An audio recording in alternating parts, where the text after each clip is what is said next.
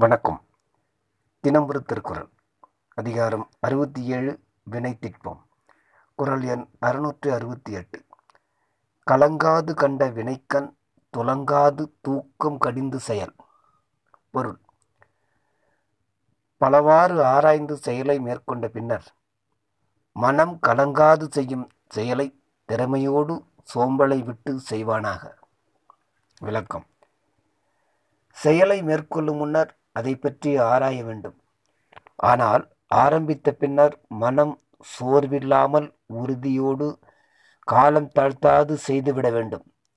கலங்குதல் மனம் அஞ்சுதல் துலங்கல் செயலில் இடர்படுதல் தூக்கம் சோம்பலால் காலம் நீடித்தல் மனத்தில் ஐயுறலோ செயலை இடையில் விடுதலோ காலம் கடந்து செய்தலோ கூடாது என்று கூறினார்.